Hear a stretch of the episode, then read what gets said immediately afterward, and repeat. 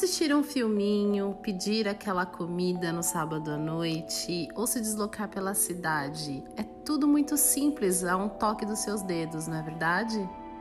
Sabe por que você consegue fazer isso? Porque você usa acessibilidade, você só não se deu conta disso. E daí a gente pensa que acessibilidade é algo único para quem tem alguma deficiência. Estou aqui para te dizer que não é verdade.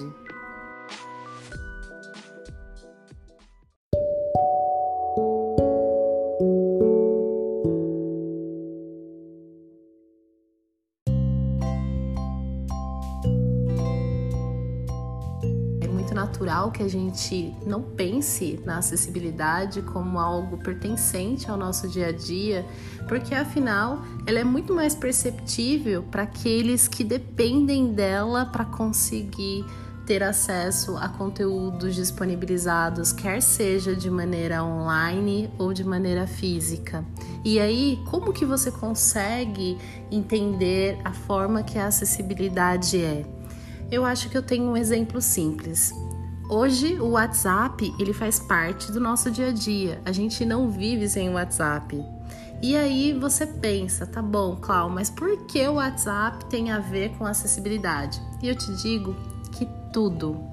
Você acessa o WhatsApp da mesma forma que uma pessoa cega acessa o WhatsApp, da mesma maneira que uma pessoa com baixa visão, uma pessoa surda e assim sucessivamente quais são as características particulares que vai diferenciar esse acesso.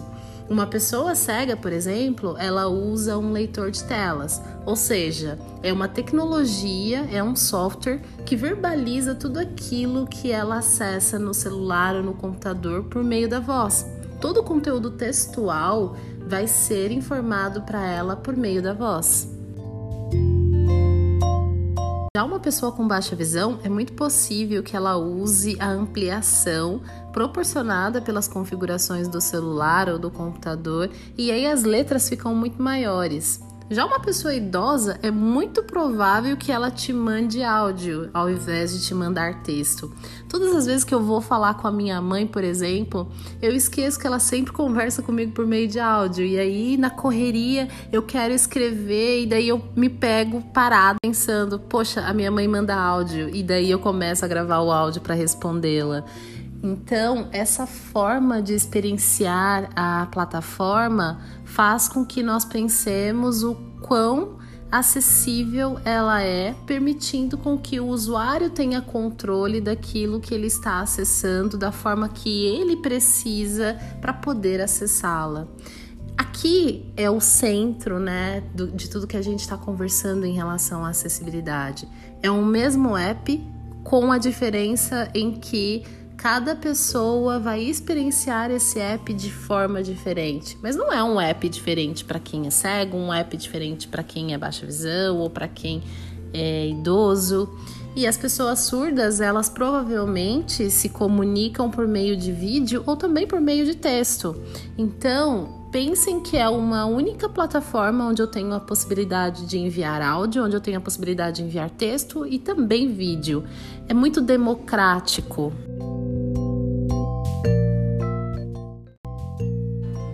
Essa é a materialização da acessibilidade, é quando eu disponibilizo para uma pessoa as mesmas condições que é disponibilizado para outras pessoas e cabe a ela entender qual é a melhor forma para ela conseguir acessar aquela solução, desde que eu permita que essa solução é, seja compatível com as configurações que ela venha a utilizar.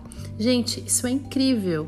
Essa é uma forma em que todas as pessoas conseguem ter as experiências propostas por uma solução, mas essas experiências propostas, elas não são específicas para um formato e para outro formato existe uma adaptação. A gente chama isso de desenho universal, quando uma solução é projetada para o máximo de pessoas, de indivíduos possível. Agora me conta, você ainda acredita que acessibilidade é só para quem tem alguma deficiência? 5, Quatro, tô brincando.